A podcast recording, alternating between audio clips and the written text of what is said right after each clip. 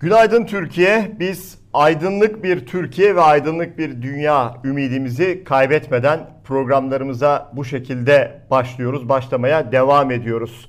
6 Şubat 2022 Pazar her pazar olduğu gibi Profesör Doktor İbrahim Öztürk'le Gerçek Ekonomi programıyla karşınızdayız. Hocam hoş geldiniz. Merhabalar.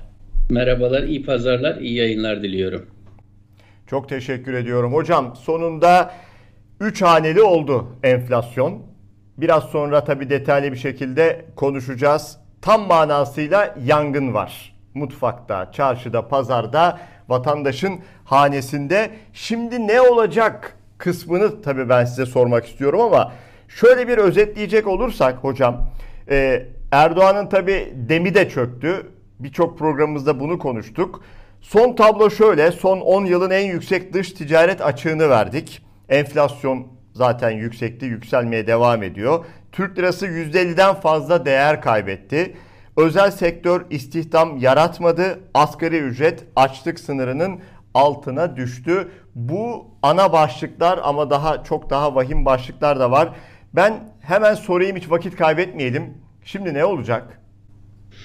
Şimdi Turan Bey aslında sizin özetlediğiniz bu veriler Erdoğan'ın daha ve ekibinin sadece 3 ay önce Eylül-Ekim başında durun bir şey deniyoruz tutarsa harika şeyler olacak. Evet böyle komikti bir koca ülkenin geleceğiyle ilgili biz planlama yapıyoruz değil. Durun sessiz durun. Oyun bozanlık yapmayın. Bir şey deniyoruz. Tutarsa tutmuş olacak. Tutmazsa tutmazsa bunlar olacaktı tutmadı. 3 ay içerisinde bu dediğiniz hikayelerin hepsi gerçekleşti ve karşımızda böyle bir kocaman enkaz var. Şimdi çok ilginç. Buna rağmen e, Sayın Erdoğan Türkiye'nin Cumhurbaşkanıdır. Türk milletine gelecek ufku, vizyonu vermek mecburiyetinde e, ve sorumluluğunda olan kişidir. Daha yeni yine tabii bütün bunlar olmuş ama kuyruğunu dik tutmaya devam ediyor. Fiil olarak şu an Türkiye kepekleri indirmiş bir ülke. Çok net. Azerbaycan'dan gelecek 1 milyar avroya oh deyip e, ellerini ovuşturan, e, Araplardan gelecek 3 kuruşa ellerini ovuşturan bir duruma düşmüş Türkiye. Yabancılara, kara paracılara gelin arsa alın, konut alın, vatandaşlık vereyim, pasaport vereyim e, diye e, çok komik durumlara düşmüş zavallı bir ülke manzarası var. Buna rağmen kuyruğunu dik tutuyor. Normalde Musalla'da bir cenaze var yani. Şu an Türkiye'nin cenazesini Erdoğan kaldırtmaya izin vermiyor. Öldürmüş Mevta'yı ama izin vermiyor buna. E, şimdi yine bu durumda diyor ki müsteri olun diyor. Türkiye'yi son 20 yılda nasıl ileriye taşıdıysak bugünkü sıkıntıların farkındayız. Nasıl çözüleceğini biliyoruz ve onları da biz çözeceğiz. Şimdi son 3 aylık rakamları özetlediniz siz. O 3 aylık rakamlar sorunların nasıl olduğunun farkında olunduğunu gösteriyor mu? Bunları çözebilecek bir duruştan bahsedebilir miyiz? Türkiye'nin yetiştirdiği bir avuç akademisyen, kıymetli insan var. Bir tanesi buna ikna oluyor mu? Herkes feryat etmiyor mu? Ey Erdoğan bu yol felakettir dön buradan diye. Şimdi Erdoğan niye dönemiyor da konuşmak lazım bu programda. Bu da çok önemli hale geldi artık ülke bir felakete doğru evet of, hep diyorduk freni patlayacak bir rampadan aşağı kontrolsüz gidecek ve nihayet bugün o fren patlamış ve bu kamyon eze eze yani neticede İsparta'nın e, şehrin merkezinde soğuktan ölümün eşiğine gelen halk bu kamyonun ezdiği halk değil midir? E, sofrasındaki gıdasını her gün e, biraz bir kısmını daha tırtıklayan Erdoğan'ın bu ülkenin bir sorunu değil midir? Bu kamyon eziyor, yaka yaka gidiyor. Küçük işletmeler e, ayakta durma şansı kalmıyor. E, dolayısıyla bu kamyon gerçekten kontrolsüz gidiyor. Dolayısıyla yol yanlış fakat dönemiyor. Bunun gerçekten Türk milletinin önünde hakikaten Erdoğan bu kadar karacahil bir adam değil. Erdoğan bu kadar da inatçı biri değil. Ya bir şey gitmiyor. Bırak gitmesini. Tersine felaketten felakete sürüklüyor ülkeyi. Normalde bildiğimiz Erdoğan'ın bu yoldan dönmesi lazımdı. Soru şu. Erdoğan'ı kim, nerede, niçin kıstırmış? Erdoğan bu yoldan neden dönemiyor? E, bu sorunun cevabını biraz araştıracağız. Biraz irdeleyeceğiz bu programda. Ve buna bağlı olarak da programın sonunda ben de size bir e, siz sürekli soruyorsunuz bana o müjdeyi vereyim. Bu programın sonunda biraz o piyasa analizini, döviz kuru tahminlerini, projeksiyonlarını da nihayet artık konuşalım. E, yolumuz çok düz değil. E, kesin ve net tahminler artık yapılabilecek bir ortamımız kalmadı. Ama yine de söyleyeceğimiz söyler sözler var burada doğrusu. Şimdi Erdoğan'ın şunu hakikaten birlikte biraz konuşalım Turan Bey. Nasıl ki son 20 yılda ileriye taşıdıysak ne taşıdı ileri? Siz de bu ülkenin çocuğusunuz ben de. Bu ülkede bizi dinleyenlere şu an soralım. Türkiye'nin ileriye taşıdığı şeyler nelerdir? Bir, şimdi ekonomide, makroekonomide e, başlamak gerekirse Türkiye'nin işsizlik sorununu ikiye katlamış. Türkiye'nin borç sorunlarını neredeyse ikiye katlamış. Tarihinin en yüksek borçlusu. Türk lirasının değerini neredeyse bir e, dolar bir buçuk TL civarından devralmış. Bugün götürmüş 15 TL'nin ucuna bırakmış. E, Türkiye sırf Ocak ayında siz söylediniz bunu konuşacağız yeri geldikçe çokça. Sadece Ocak ayındaki Türkiye'nin dış ticaret açığı 11 milyar dolar. Meşhur o ihracat yapacağız, kuru saldık, darmadağın oldu, e, yerle yeksan oldu ve önerdiğimiz, öngördüğümüz bir şey. Türkiye böyle bir modelle dış ticaretini 6 ay ittirir, sonra korkunç bir felaketle bu çöker üzerine senin ve işte 2022'nin ilk ayında o da çöktü. E, ekonomi cephesi böyle. İnsanlar e, gıda kuyruklarında, ucuz ekmek kuyruklarında, enerjisiz, elektriksiz, ne olacağı belirsiz bir ortamda. Peki Türk milletinin yarınlara yönelik umudu mu arttı Turan Bey? Sokaktaki Yok. çevirdiğiniz insanlara bir umut endeksi yapsak, genci çevirsek, genç kızları çevirsek, daha e, dün e, inanın oturdum ağladım. Genç bir üniversite öğrencisi diyor ki evden atılmama 3 gün var. Yalvarıyorum kütüphanem çok güzeldir. Çize çize not ala ala kitapları okumuşum. Allah'ını seven bu kitaplardan satın alsın. Evet kütüphanem eriyecek. Genç bir kızım, çeyizim gibi üzülüyorum. E, göz nurumu akıtarak okumuşum, çizmişim ama başka çarem yoktur. Gidecek kapım yoktur. Lütfen bu kitaplarımı alın benim diyor yalvarıyor. Ama Türkiye'nin yardım konvoyu e, trenleri Erdoğan'ın bize benzerler. Din anlayışımızda bir sorun yoktur dediği Taliban'ın kapısında şu an. Afganistan kapılarında.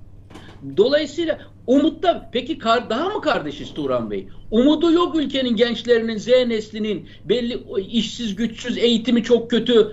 Kazara okuyan torpil bulamazsa hiçbir yere giremiyor. Milletin gözünün önünde göstere göstere ana muhalefet partisi gündem parçası yaptı bunu. Niye bu Türkiye birincisi olan çocuklar mülakatlarda eleniyor? Nasıl eliyorsunuz diye soru sordu. Sonuç alabildik mi? Türkiye'nin Milli Eğitim Bakanı arsızca ne dedi? Mülakat yapıyoruz bakıyoruz kekeme midirler. Elediklerin kekeme miydi? Arsız, ahlaksız. Dolayısıyla peki kardeş miyiz? Daha mı kenetlenmişiz toplum olarak? Türkiye'nin birliğiyle, dirliğiyle, bütünlüğüyle uğraşanlar ortaya çıkarsa bu ülke etle tırnak gibi buluşmuş kardeşlik haritasını dimdik ayakta tutan bir ülke midir? Erdoğan'ın her hafta kustuğu nefretle, Kimine zillet diyor, kiminin dilini kopartıyor. Ufacık çocukları dedesi, babası yaşındaki insanlara sövdürttürüyor, hakaret ediyor. Yetmiyor kendisi gidiyor hakaret ediyor, sövüyor. Peki Turan Bey e, bu ülke bu kadar bizzat Erdoğan tarafından ayrıştırılmadı mı? Dolayısıyla hakikaten utanmak lazım. Son 20 yılda ne yaptın sen? İşte 20. yılında Türkiye'nin enflasyonunu devraldığın yerin iki katı yukarısına taşımış durumdasın şu an. İki katı. Ve e, dünyada enflasyon dalgasının da olmadığı bir dönemde başladın. Daha bu sene dünyada enflasyon yukarı doğru kıpırdamaya başladı. Uh -huh, bir kere uh -huh. bu kısmı doğru değil. Enflasyon Türkiye'de Erdoğan son 20 senesinde Türkiye'nin bir ufak yandaş çeteyi ve kendi açgözlü aile çevresini zengin etmenin ötesinde bu ülkenin 84 milyonuna hiç bir gelecek vaat etmeden koca bir enkazı önüne koydu. E, hatta şöyle söyleyelim, e, biz e, dönüp bu işleri halledeceğiz yine diyor.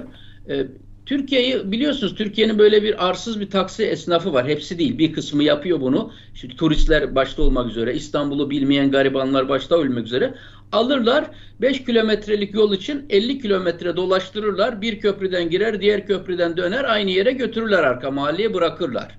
Ee, Erdoğan Türkiye'ye bunu yaptı.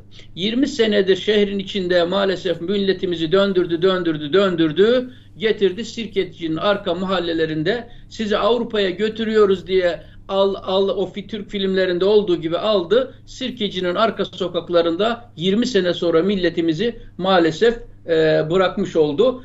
An itibariyle dünyadaki enflasyonu onu da yalan söylüyorlar. Her yerde artıyor diyor.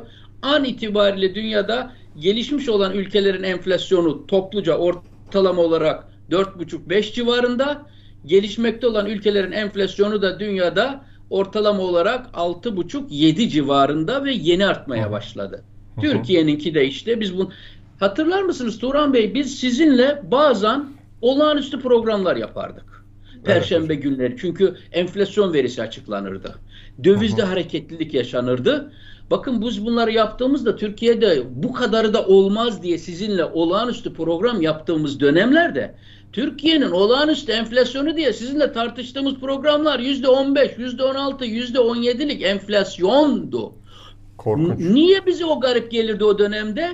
Çünkü biz yüzde on yedi enflasyon olur mu kardeşim diye tartışırken dünyada yüzde ikiydi çünkü.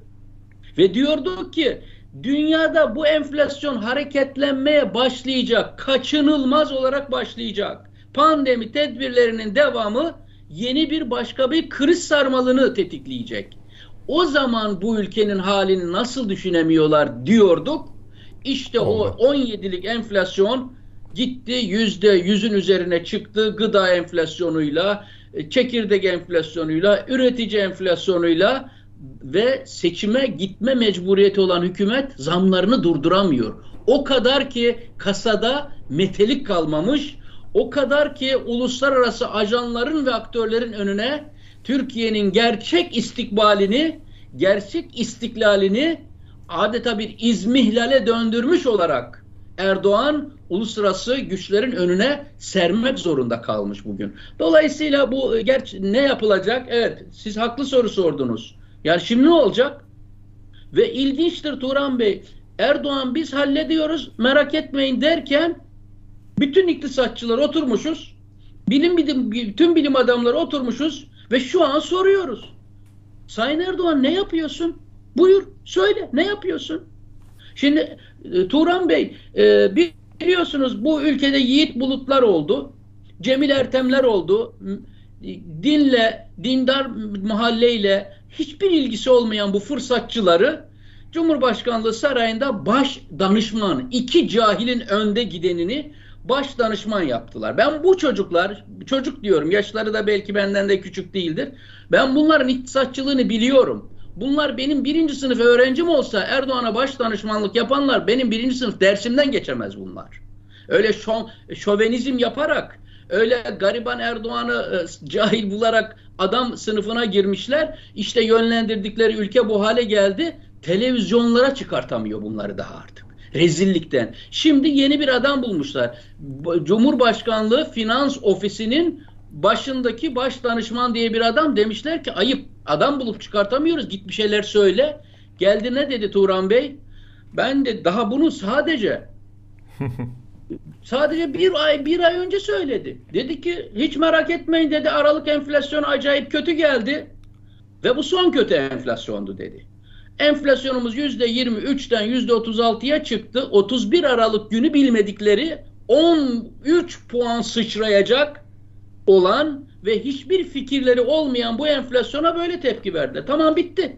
Ocak ayında negatif enflasyon gelecek ve enflasyon düşmeye başlayacak. Merkez Bankası Başkanı bunu takip etti. Manifaturacı Maliye Bakanı bunu takip etti. Ocak ayının enflasyonu TÜİK militanlaştırılmasına rağmen, başkanı değiştirilmesine rağmen, operasyon yapılmasına rağmen herkesin teyakkuzla beklemesi nedeniyle tabi yine aylık bazda 11 puanı buldu. Ve oradan gitti resmi rakamlara göre 50 puana çıktı. Şimdi buna bunu buldular bir yerden. Dediler ki ne haber? Hani eksi enflasyon olacaktı 11 puan oldu. Enflasyon 2 aylık enflasyon yüzde 25. 2 aylık. 2 aylık. 5 senede olmazdı bu enflasyon Türkiye'de. Dedi ki ben ne bileyim dedi böyle garip şeyler oldu. Manyak manyak işler oldu ben anlamadım dedi. Açıklama bu. Uzmana bakar mısınız? Erdoğan'ın danıştığı profesöre bakar mısınız? Sonra bu durum ya insan biraz utanır. Kamuoyunun üzerine bir süre çıkmaz. Rezil olur.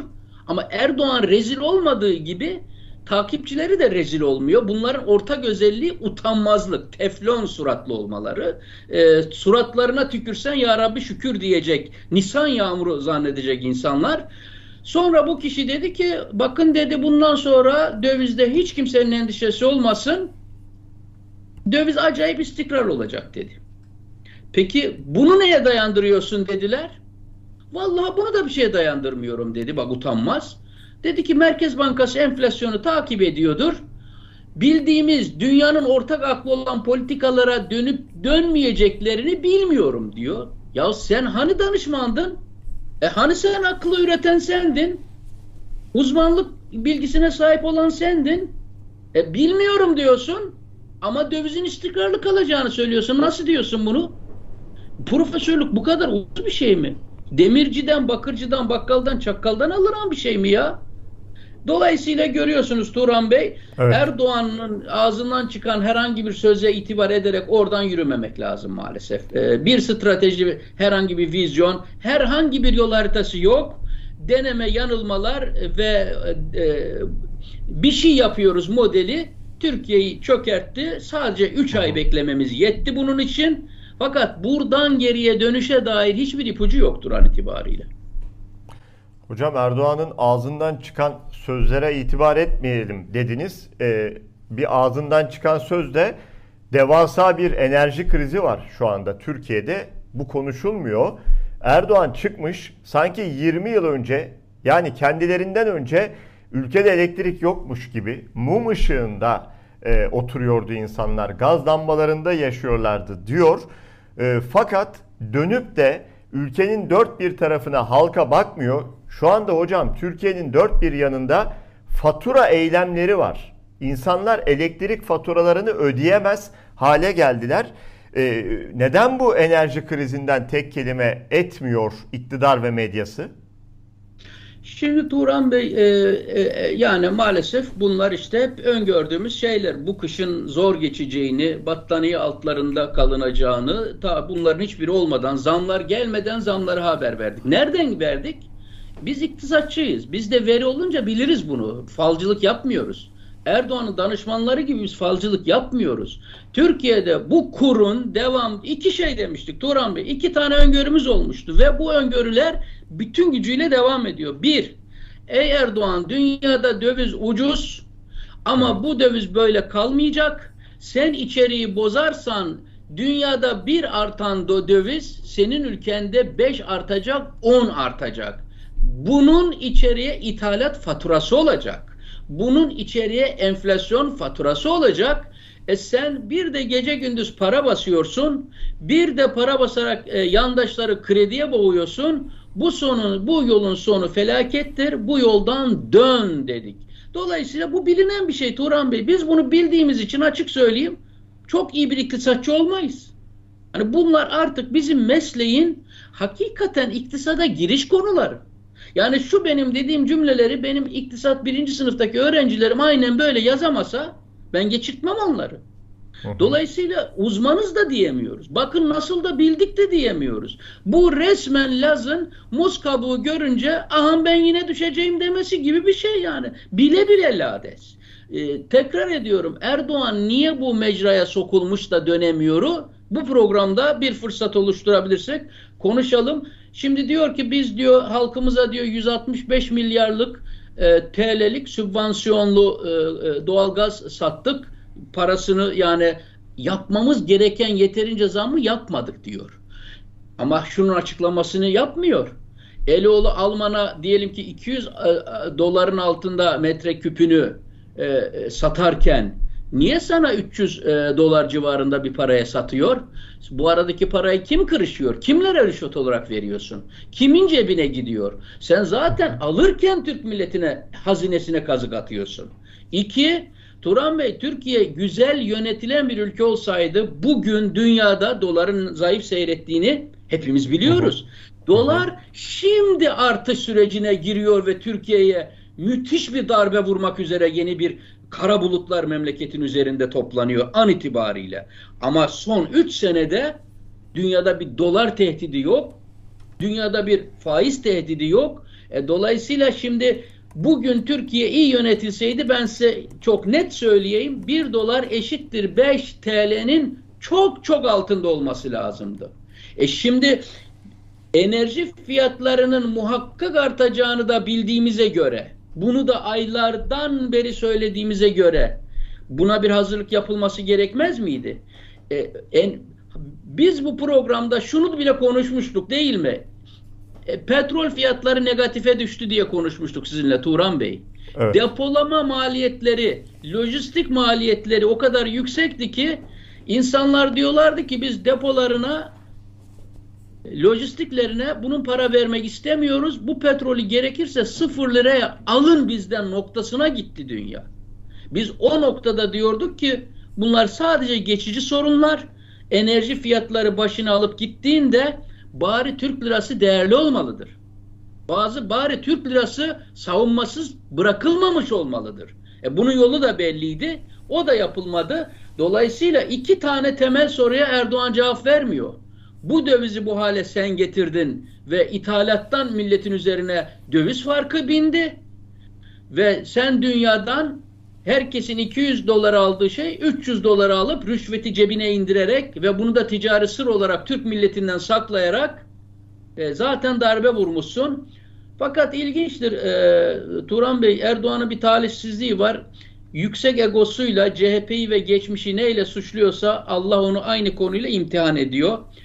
1970'lerin tüp kuyruklarını, gaz yağı kuyruklarını bir türlü bitiremedi. 2020 yılında arsızca hala onları konuşuyor. Al sana tezekle ısınan evler. Yıl 2021. Ve bu medya, onun medyası tabii ki haber yapmadı. Ta bilmem ne köyde elektriği olmayan, yani gücü yetmediği için, kullanamadığı için tezekle yakan, ısınan e, e, eve korkunç bir elektrik faturası geldi. Bütün dünyaya rezil oldular. Yani elektriğin ya kullanılmamış olduğu bir ülkeye e işte çıktı CHP'ye sizin döneminizde mumla idare ederdiniz. Bizden önce dolap mı vardı, buzdolabı mı vardı gibi laflar etti. Şimdi işte koskocaman İsparta'yı görüyoruz. Adeta İsparta bir uygulama bölgesi gibi duruyor şu an Turan Bey. Çok komik, evet. çok trajikomik evet. bir durumla karşı karşıyayız. Yani Türk milleti doğalgazsızlığa, ısınmadan durmaya, elektrik olmadan durmaya, kışın ortasında ne kadar direnebilir deneyi adeta yapılıyor. Ayaklanır mı? Buna tepki verir mi? Allah belanızı versin artık gidin diye sokaklara düşer mi? Bunun deneyini yapıyorlar. Korkum şudur. Demek ki o kadar ki parasız kalmışlar, o kadar ki uluslararası güçlerin elinde oynak oyuncu oyuncak haline düşmüşler. Belli ki İsparta'yı böyle vartasız atlatırlarsa İsparta 2021 modelini yayacaklar Türkiye'ye. Önümüzdeki günlerde başka şehirlere elektrik verilemeyecek. Önümüzdeki günlerde başka şehirlere doğalgaz verilemeyecek. Turan Bey bunun şakası yok. Bakın çok, şu çok an vahim şu an elektrik faturaları, doğalgaz faturaları şirketlerin 3 kat, 5 kat arttı. Biraz sonra göstereceğim. TÜİK e, enflasyonu hükümet durduramayınca enflasyona neden olan ürünleri paketlerden çıkarmaya başladı Turan Bey. Ölçmemeye başladı. Ya şu an e, alternatif rakamlar enflasyonu ne ölçtü Turan Bey siz söylediniz iki tane alternatif enflasyon var. Birisi ENA grubu yüzde 114 olarak ölçtü. Amerikalı önemli bir profesör e, kendi modeliyle ölçüyor ve sürekli yayınlıyor. O yüzde 102 olarak buldu. TÜİ'nin kendi üretici fiyat endeksi yüzde 97 çıktı. TÜİ'nin bütün militanlarına rağmen tüketici enflasyonu yüzde 50'ye yaklaştı. Şimdi böyle bir ortamda Turan Bey e, bunlar e, küçük esnaf ne yapacak? Enerji faturası 3'e katlanmış. Elektrik faturası 3'e katlanmış. Gıda faturası 3'e katlanmış. Küçük esnaf deyince bir kişiyle beş kişi arasında insan çalıştıran mini işletmelerden bahsediyoruz. Yaklaşık 3,5 milyonluk insanı ilgilendiren inanılmaz bir toplumun en zayıf kesimi köşe başındaki bakkal, çakkal, hacı amca, Mehmet amca, Hüseyin amca çöküyor toplumun temelini oluşturan büyük kütle şu an yanıyor. Ve Erdoğan'ın bekleyin, merak etmeyin, halledeceğiz derken bizim önümüze hiçbir gerçek vizyon, hiçbir strateji koyamadığını, Türkiye çaresizliğin dibinde olduğunu söylememiz lazım. Böyle bir durumda ne olacak bu esnaf batınca? Maalesef e, Erdoğan'ın e, bu e, gaz e, ve elektrik cephesi. Turan Bey bir şey daha izninizle bu elektrik Buyurun. kısmına hazır Buyurun. enerji kısmına gelmişken söyleyelim. Ben Almanya'da yaşıyorum. Almanya'nın e, Schwarzwald, Kara Ormanlar Bölgesi diye bir yer var güneyde. Şimdi kar sporlarının olduğu, şehirlerin dağ tepelerinde olduğu hı hı. 1200 rakımlı yerlerden bahsediyorum Turan Bey. Ben geçenlerde gezmeye oralara gitmiştim. 1200 metre yani aşağı yukarı Erzurum'la e, eşit yükseklikteki bir kar bölgesinden, dağlardan bahsediyorum. Bütün evlerin çatılarında güneş enerji sistemi var. Yılda kaç gün hangi güçle orada e, güneş doğar ki? Ee, ama güneş enerji sistemleri doğrudan güneşin güçlü olmasını gerektirmiyor. O teknolojiye sahip. Şimdi Almanya'da bir ev yaparsanız güneş enerjisini koymak mecburiyetindesiniz nokta. Türkiye Akdeniz çanağındaki bir ülkedir. Yaz gelince sıcaklardan ormanları yanıyor gördüğümüz gibi. Türkiye'nin bugün güneş enerjisi sisteminin, solar enerji sisteminin dünyanın markası olması gerekirdi. Bütün evet. evlerin Erzurum'a kadar bütün evlerin kendi enerjisini kullanabiliyor olması gerekirdi ve bunu fakir olan ailelerin doğrudan hükümetten alabilmiş olması gerekirdi. Ve Erdoğan yandaşlarına verdi bu alternatif enerjinin lisanslarını. Bir avuç insana verdi Turan Bey. Kimseyi sokmadılar o piyasaya. Gidiyorsun ben kardeşim ben güneş enerjisi yatırım yapacağım diyorsun. Diyor ki bölgede benim, lisans da benim. Ver bana bu parayı yap. E çok istiyorsun. Canın isterse. Kendi yapmıyor. Onla, o iltimasları, o iltizamları hükümetten almış fahiş fiyata satmak istiyor, kendi de yatırım yapmıyor. Bugün Türkiye'nin içine girdiği enerji darboğazının bir numaralı nedeni bu piyasayı Erdoğan'ın tekelleştirmiş olması, monopolleştirmiş olması, yandaşlara teslim etmiş olması ve serbest rekabete ve adil bir yatırım ortamına açmamış olmasıdır. Korkunç bir durum yani.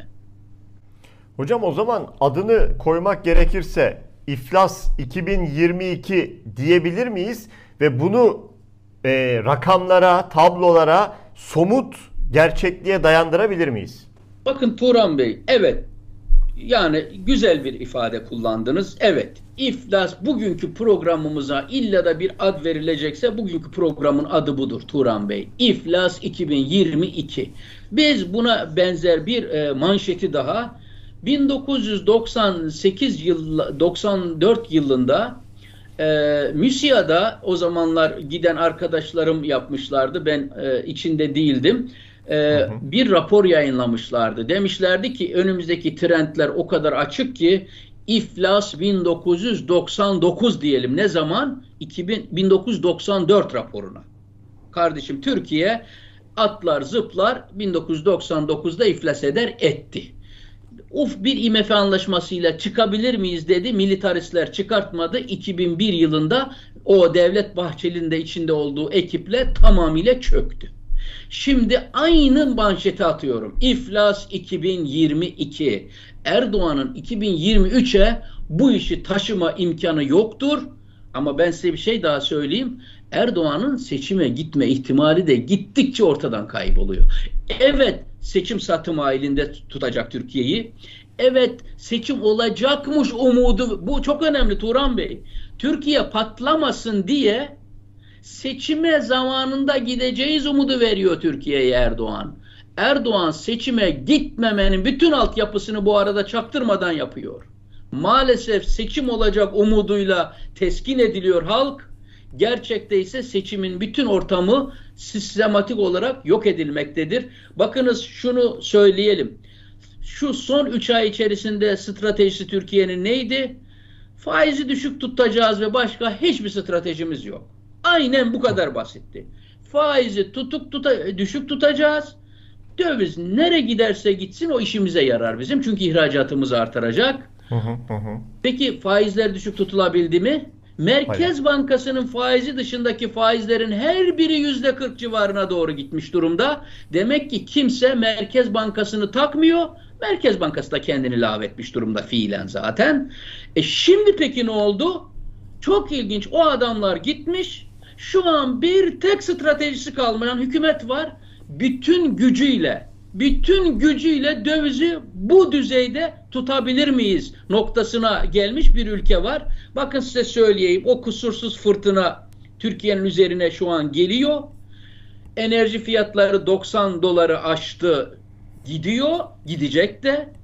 Diğer emtia fiyatları almış başını gidiyor. Türkiye bunları ithal etmek zorunda. Bundan sonra Türkiye her ay korkunç dış ticaret açığı vermeye devam edecek. Amerika faiz artışını e, başlatıyor. Amerika önümüzdeki e, bir iki sene zarfında 2 trilyon doların üzerinde bir likiditeyi piyasadan çekecek. Türkiye'nin borçlarından, dış açıklarından, ithalat faturalarından, borç döndürme kaygısından dolayı muhtaç olacağı döviz artık aslanın ağzına gidiyor, giriyor ve daha da pahalı hale geliyor. Ve böyle bir ortamda hükümet halka diyor ki getirin o dövizinizi. Götürün bana verin ki ben siz bana verdiğiniz gün satayım ki döviz artmasın. Böyle bir şey olamaz. Böyle bir şey olamaz. Bir ülkeye bu zarar verilemez. Bakınız dem tutmadı ama 12-13 milyarın üzerinde bir parayı tehditle ittirerek kaktırarak döndürttüler. Peki soruyorum Merkez Bankası rezervleri niye artmadı? Aldıkları parayı anında satıyorlar. Niye? Hmm. Çünkü dövizi tutamıyorlar. Önümüzdeki aylarda döviz patlayacak. Ne kadar para bulmaya devam edecekler? Gurbetçiler ne kadar paralarını getirecekler Kanap Erdoğan'a? Ve Erdoğan her gelen parayı ne kadar süreyle gömüp gömüp gömüp e, dövizi tutmaya çalışacak? Türkiye bir korkunç bir enerji yeniden biriktiriyor. Nasıl ki 8'de böyle direndiler, direndiler, direndiler. 128 milyar dolarlar gitti. Devamında başka paralar gitti. Onlar bitince nasıl savunamadılar ve patladıysa Turan Bey şu an aynı enerji bir kez daha birikiyor. Bir kez daha fiyatlarında o patlama enerjisi birikiyor. Türkiye'de döviz önümüzdeki çok uzak olmayan bir dönemde aldıkları bütün paraları bataklığa gömseler de maalesef yeniden patlayacak ve Türkiye zaten üzgünüm nalları dikmiş bir durumda fiilen kepekleri indirmiş durumda bir ülke umutsuz bir vakaya doğru oynanabilen iç yapılarıyla siyasi dengeleriyle toplumsal dengeleriyle kibrit çaksan yanar bir ülkeye doğru gidiyor. Ve böyle bir ortamda Erdoğan'ın miti, Erdoğan'ın adamları Türk toplumunu tekrar kapıştırabilir miyiz? Bu karanlık gecede ülkeyi o hal ortamında seçimlerin dışına taşıyabilir miyiz diye gece gündüz proje geliştiriyorlar. Samsun'da Atatürk heykeline saldırılması böyledir. Normal koşullarda Turan Bey bu ülkede meczuplar vardır. Bu meczuplar Mimar Sinan'ın heykellerine saldırıyorlar mı? Kanuni Sultan Süleyman'ın heykellerine saldırıyorlar mı? Fatih Sultan Mehmet'in heykellerine saldırıyorlar mı? Ee, işte e, Alparslan'ın e, heykellerine, Melikşah'ın heykellerine saldırıyorlar mı? Ha demek ki Türkiye'de sorun heykeller değil. Sorun bir takım Evet. aşağılık adamların heykellere put demesinde değil. Sorun Türkiye'de halkımızın hassas olduğu değerler üzerinden bir toplumsal kapışmayı tetiklemektir. Ee, normalde Türk halkı bunlara değer vermez. Her zaman bir manyak olur. Ne olacak ki alırsın atarsın içeri. E, kale almazsın ama toplum o kadar ayrışmış ki Erdoğan bundan medet umuyor şu an. E, ve buna benzer şeyleri önümüzdeki günlerde Erdoğan'dan beklemek lazım. Bakın Allah korusun. Şimdi siz bizim Atatürk'ümüzün e, heykeline saldırırsanız mesela bir tane manya MIT eline bir bomba verir de bir caminin içine attırırsa bir meydanın ortasına attırırsa bir türbanlı kadına saldırılırsa bir hoca dövülürse bir can, can, e, minare mikrofonundan bir tane İzmir Marşı okunursa şu toplumun ne hale gelebileceğini düşünüyoruz değil mi? Ve Erdoğan buralarda şu an. Erdoğan buralarda şu an. İlk defa bu katil rejim bunları yapmıyor. Erdoğan bunu yapıyor ama geçmişte de yapılıyordu. Dolayısıyla Türkiye maalesef sadece iflas 22 bine değil, korkarım korkunç bir toplumsal kaosun eşiğine doğru da gram gram taşınıyor bölgemiz bozulurken. Ukrayna, Rusya, Amerika, Orta Doğu, İran bu karmaşanın içinde bu ekonomik yoksulluğun ve krizin dibinde bir de Erdoğan bir seçim ortamını yok edebilir miyiz diye eline kibriti almış, bir mayının ucunu yakmış, nere attıracağım adamlarımla diye operasyon üstüne operasyon çekiyor maalesef ülkeye şu an. Hocam programın başında vurguladınız. Orası bence de çok önemli. Şu korkunç bir tablo ortaya koyuyorsunuz. Ama Erdoğan neden dönemiyor? Şimdi Turan Bey biz sizinle Biden geleceği zaman ve evet. geldiği ortamda bu konularda çokça konuştuk. Dedik ki Konuş. ben şunu söylemiştim. Biden Erdoğan için can simidi aslında. Hı hı. Ben dönüyorum kardeşim. Ben hatalar tamam. Cumhurbaşkanlığı seçimine gittik. Erdoğan bunları görecek adam. Bu manevraları da yapabilecek adam. Tamam ben Biden'a diyebilirdi ki kardeşim benim başkanlığıma destek verin. Geri kalan her şeyi düzeltiyorum. Yargının bağımsızlığını, hapishanelere boşaltacağım. Yeniden Avrupa Birliği gündemine gerçekten döneceğim. Reformlara başlayacağım. IMF ile şeffaflık üzerine, adil rekabet üzerine bir anlaşma imzalayacağım. Ben dönüyorum buradan. Aha aldığımız e, şeyleri de e, parasını vermişiz. Ne olacak ki? İade edebilirim. Ahıra da koyabilirim füzeleri. Bunu derse bunu başarabilirse, bu makas değişimini başarabilirse demiştim ki size ben üzüleceğim çünkü Erdoğan yeniden kazanır. Bunu yaparsa Türkiye'de yeniden rakipsiz olarak kazanacak. Ama bunu yapamayabilir, minderden inmesine izin verilmeyebilir. Ve verilmedi. Kim vermedi? Kabul edelim ki Biden izin vermedi. Onun yanına geçmesine izin vermedi. Ona uzun bir görev listesi verdi. Sen güvenilir bir insan değilsin. Daha önce söz veriyordun, yapmıyordun. Şimdi önce yap sonra gel. Şu an Biden'ın Erdoğan'ın eline tutuşturduğu görev listesi var. Unutmayalım Erdoğan Büyük Orta Doğu Projesi lideridir. Türkiye'yi bölmek üzere 2000 yılın başında taahhüt vererek iktidara gelmiş bir adamdır. Şimdi İstanbul Büyükşehir Belediye Başkanı e, İngiltere'nin Ankara Büyükelçisiyle görüştüğü için yandaş medyada yerden yere vuruluyor. Erdoğan 2000 yılının başında iktidara gelmeden George Soros'la görüşmedi mi? İsrail'e gidip e, Gazze kasabı Ariel Sharon'un elini sıkıp sırıtarak İsrail'in başkenti Kudüs'e hoş geldin dediğinde elini sıkmadı mı?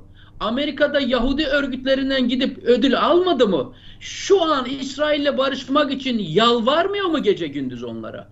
Dolayısıyla başkaları George Soros'larla, onlar Graham Fuller'lerle, bu Amerikalılarla görüşme hakkı sadece bu dinci soytarının hakkı mıdır? Başka siyasi liderler, başka siyasi aktörler görüşemezler mi? Şunu söylemeye çalışıyorum. Yani Biden ve Batı liste verdi, görev verdi. Bunları yap, ondan sonra gel bizden yardım iste. Onlar geri iterken Ergenekon ortağı da arkadan geri çekti. Gel bakalım nereye gidiyorsun? Onu aldılar tekrar mindere. O itti. Bunlar da çekti ve burada kaldı. Şimdi Erdoğan bu fahiş dairede kalınca bu kısır patikadan çıkamayınca Turan Bey tabanına dincilere muhafazakar Anadolu insanına ben bir şey yapıyorum imajı yaratmak mecburiyetindeydi. İşte naslar dinimiz böyle emretmiş. Ben faize karşıyım. Muhabbetlerinin, geyiklerinin nedeni bu Turan Bey. Halka ya Biden suratıma görevlerimi çarptı. Ergenekon'da gitmeme izin vermedi diyemedi. Hala güç kendindeymiş ayaklarına yatmak için Kur'an'a, ayete, hadise, Hazreti Adem'e dilini koparırız muhabbetlerine o yüzden dalmak zorunda kaldı. Gidemiyor ve devranın kontrolünü kaybetmiş durumdadır. Nitekim o yüzdendir ki siz de programlarınızda defalarca dediniz Erdoğan'ın hukukçusu diyor ki biz de mazlumların ezildiğini görüyoruz. Biz de hapishanelerde insanların işkenceye maruz kaldığını görüyoruz. Biz de Türkiye'nin önünün kapatıldığını görüyoruz. Ama ilginç bir el var. Biz buna engel olamıyoruz diyor. Ele geçirilmiş durumda ve çıkış yolu bırakılmamış. Yani tam bir Vahdettin sendromu yaşatıyor şu an Türkiye'ye. Maalesef Türkiye'nin e, içeride ve dışarıda ekonomide ve toplumsal barışta herhangi bir stratejisi, herhangi bir çıkar yolu kalmadı. Erdoğan'ın çıkış manevra deliklerinin tümünü kaybe kapattırdılar. Şimdi Erdoğan küçüle küçüle, ezile ezile, yaka yıka bilinmeze doğru gidiyor. Politikası yok.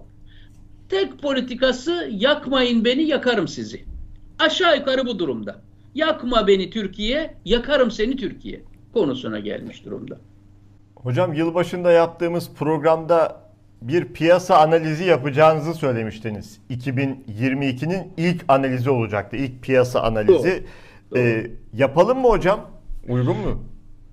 Şartlar çok uygun değil ama yine e, şöyle bir iki senaryolu bir analiz yapacağım Turan Bey. E, o da şudur. Bir, AK Parti giderse ve gitmezse bayramı iki bir de dışarıdaki gelişmeleri bunun içine koymamız lazım. Şimdi AK Parti giderse bir kere Türkiye'de ne olacağını söylemiştik. Yani bakınız e, Lübnan'da ne oldu? Şu an e, görüyorsunuz değil mi? Lübnan'da e, hükümet çaresiz kaldı. E, uzun süre Erdoğan gibi verileri manipüle ettikten sonra, halktan gizledikten sonra, rüşvet olarak iç ettikten sonra kuyruğu dik tutayım diye diye diye diye buraya kadar getirdi. Dün geçen hafta pes etti ve halkın dövizlerine el koydu.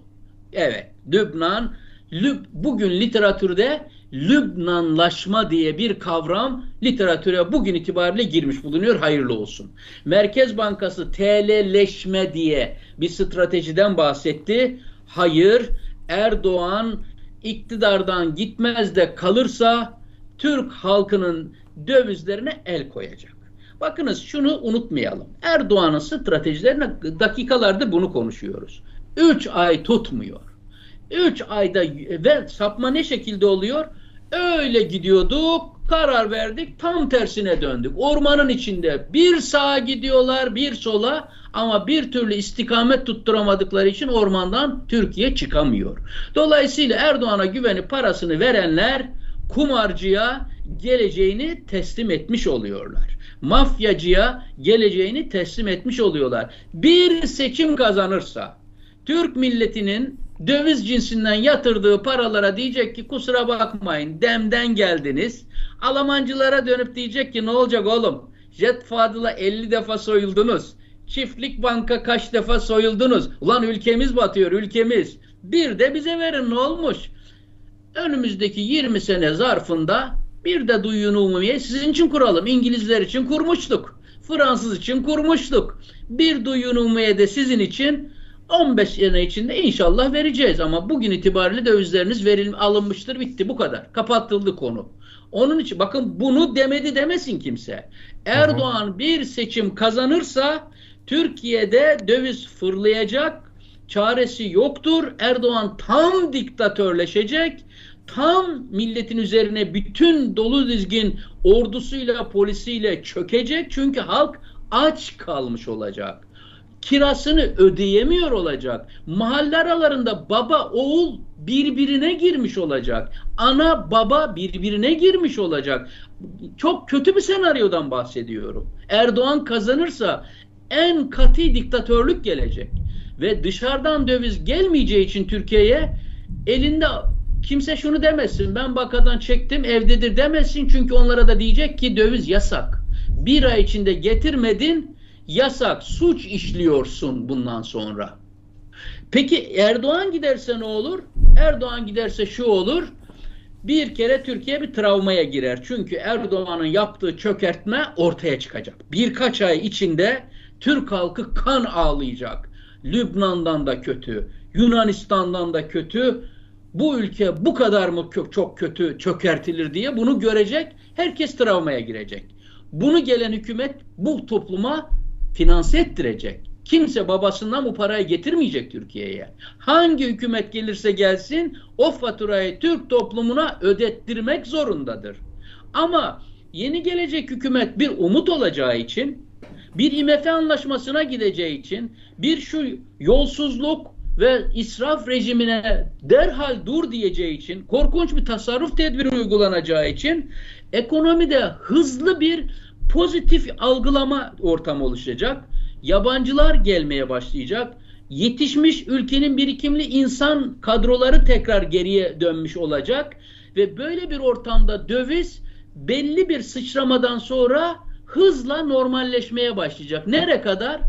Bana sorarsanız bir seçim olur da hükümet değişirse bana sorarsanız birkaç ay zarfında Türkiye'nin dövizi hızla 8'in 7'nin altına geriler.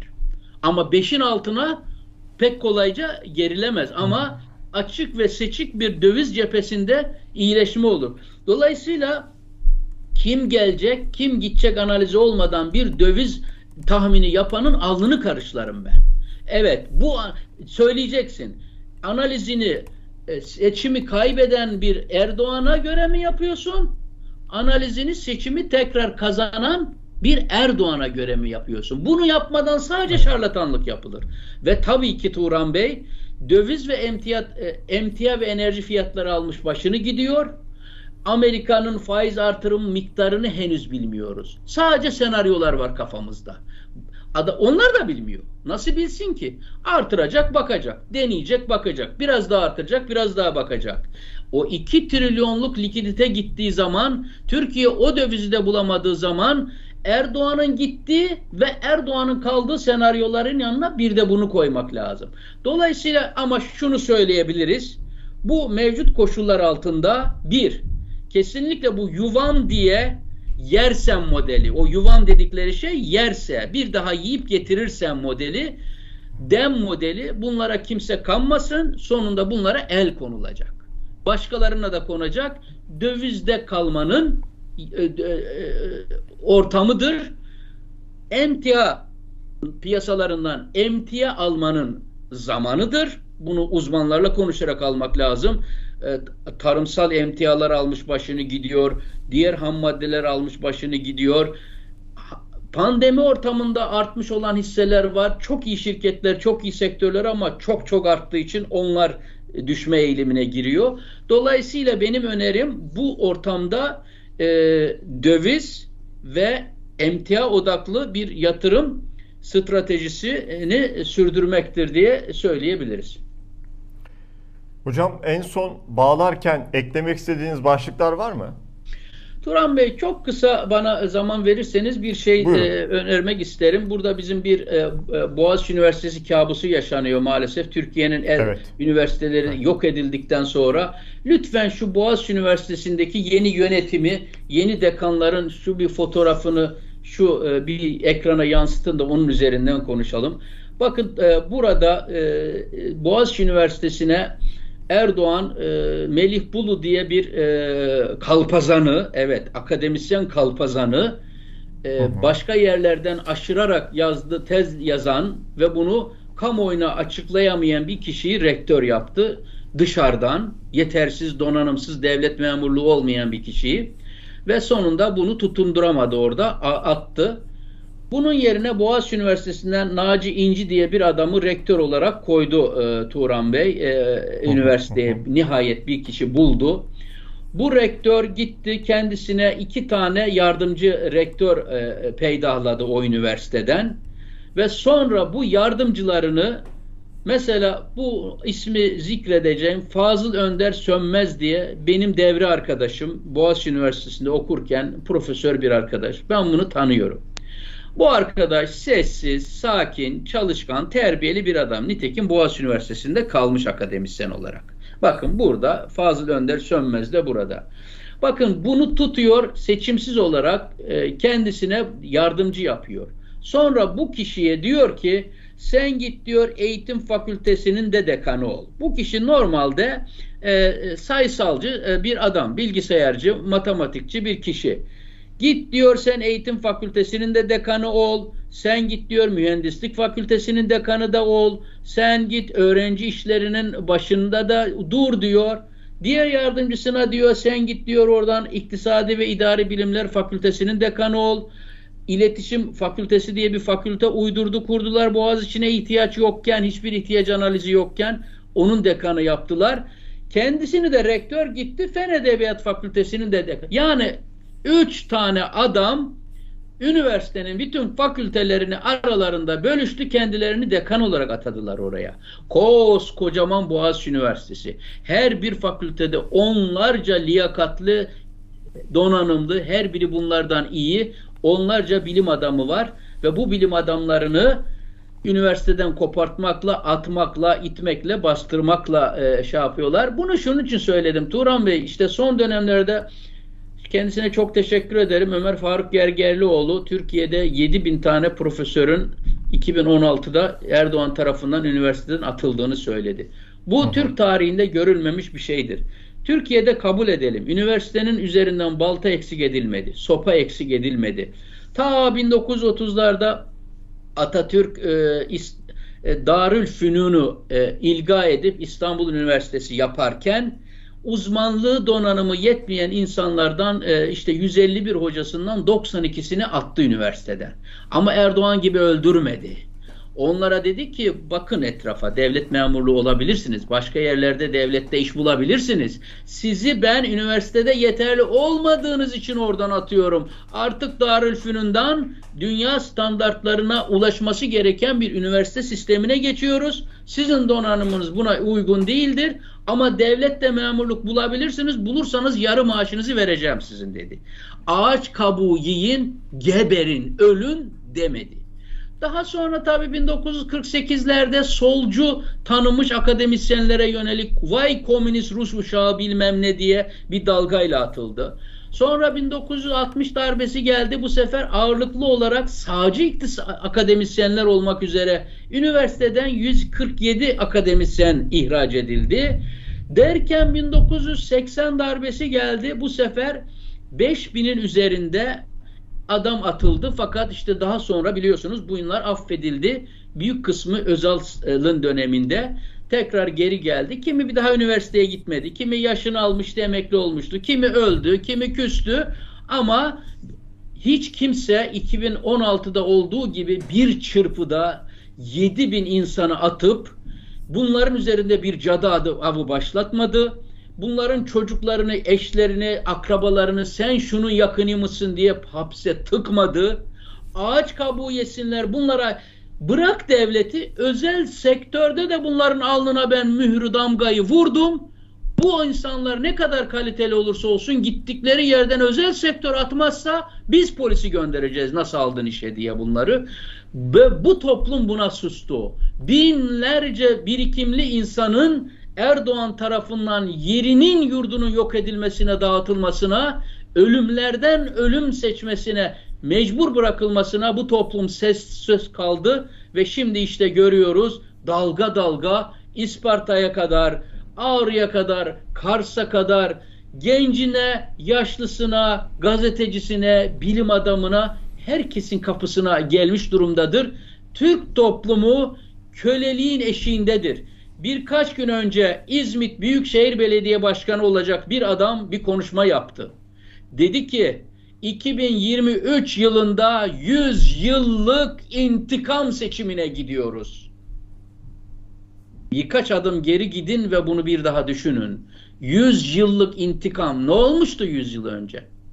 Türkiye emperyalizme karşı Atatürk'ün önderliğinde cephe cephe bir savaş vermiş bağımsız bir ülke kurmuş. Bu ülkenin iradesini bir meclis açarak halka devretmiş. Seçimler yoluyla Anadolu çocuklarının hepsinin iktidara gelmesinin önünü açmış. Bir milletin kaderini bir ailenin tahakkümünden kurtarmış. Bir reaya düzenini, bir ayak takımı düzenini değiştirip modern bir devletin onurlu bir vatandaşı haline getirmiş. Bunun nesiydi kötü? Şu an Türkiye yönetenler 100 sene öncekinin kimin intikamını almanın konuşmalarını yapıyorlar. Mandacı olarak mı konuşuyorlar? İngiliz ajanı olarak mı konuşuyorlar? Recep Tayyip Erdoğan bir Arap Lavrens midir acaba aramızda şu an? İsrail'in ajanı mıdır? Amerika'nın ajanı mıdır? Türk milletinden 100 sene sonra bu yapılan Kurtuluş Savaşı'nın mı? Çanakkale'nin intikamını mı? Büyük Millet Meclisi'nin intikamını mı? Serbest seçiminin intikamını mı? Erdoğan'ın ya evet çok teşekkür ederiz. Açık açık söylediler. Açık açık söylüyorlar. 100 yılın intikamını alacağız diyorlar. Demek ki Türkiye'de iktidarda olanlar Türk halkının iradesini Türkiye Büyük Millet Meclisi'nin iradesini, serbest seçimlerin ahlakını, cumhuriyet ahlakını taşımayan insanlar deklare ediyorlar.